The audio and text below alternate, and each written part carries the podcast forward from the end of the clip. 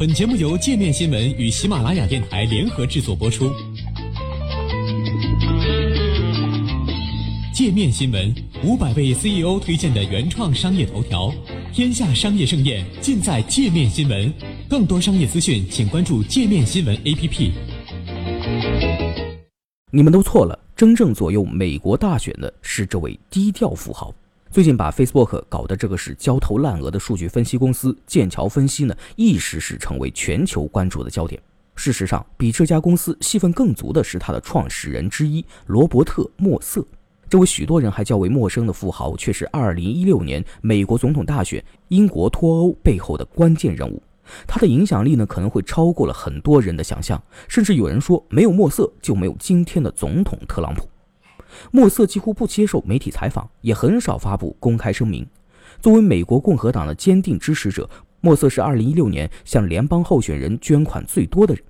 据称，他总共砸下了2500万美元之巨。他投资1000万美元的布莱特巴特新闻网，因为美国大选而声名鹊起。他一手扶持的班农和康维都曾是特朗普的得力干将。他还为英国独立党前党魁脱欧旗手法拉奇提供了大笔的资金和数据分析支持。这样的一位对美国政坛有着如此大影响力的人，最早呢却是一名程序员。莫瑟1946年出生在新墨西哥州，少年时期就对编程呢产生了是浓厚的兴趣。虽然没有自己的电脑，他还是靠书本自学了编程，并在笔记本上手写下代码。在伊利诺伊大学获得电脑科学博士学位后，莫瑟于1972年加入 IBM 研究电脑翻译。莫瑟使用了一种被称为“期望最大化算法”的全新工具，教会电脑翻译人类语言，并获得了成功。一九九三年，莫瑟加入对冲基金公司文艺复兴科技，并将这种工具应用到了金融市场交易中。也正是在文艺复兴科技公司成为联席 CEO 的莫瑟，成为了亿万富豪。虽然媒体喜欢称呼莫瑟为亿万富豪，但他到底多有钱，没有人知道。有媒体称他是二零一七年挣钱最多的对冲基金经理。还有媒体估计他的身家大概为九亿美元，但这些似乎都不足以让他与亿万富豪的名号相称。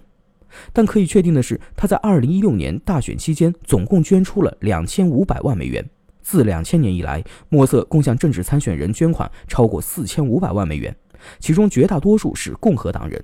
另外，他还向自己的基金捐款3300万美元，这个基金主要是用于支持反气候变化等保守派倡导的议题。大笔的政治捐款无疑让莫瑟成为了美国政坛一个举足轻重的人物。莫瑟爱好收集枪支、模型火车，还喜欢搞化妆派对。每年呢，都会在他位于长岛北岸的豪宅举办圣诞化妆派对。二零一六年十二月，新当选总统特朗普还曾亲自出席，他的竞选经理康维也化身女超人一同参加。彭博商业周刊记者格林在他去年出版的《恶魔的交易》一书中称。莫瑟之所以对政治世界如此兴趣浓厚，是因为他愿意，甚至是迫切的要在自己认定的候选人或者议题上投下巨注。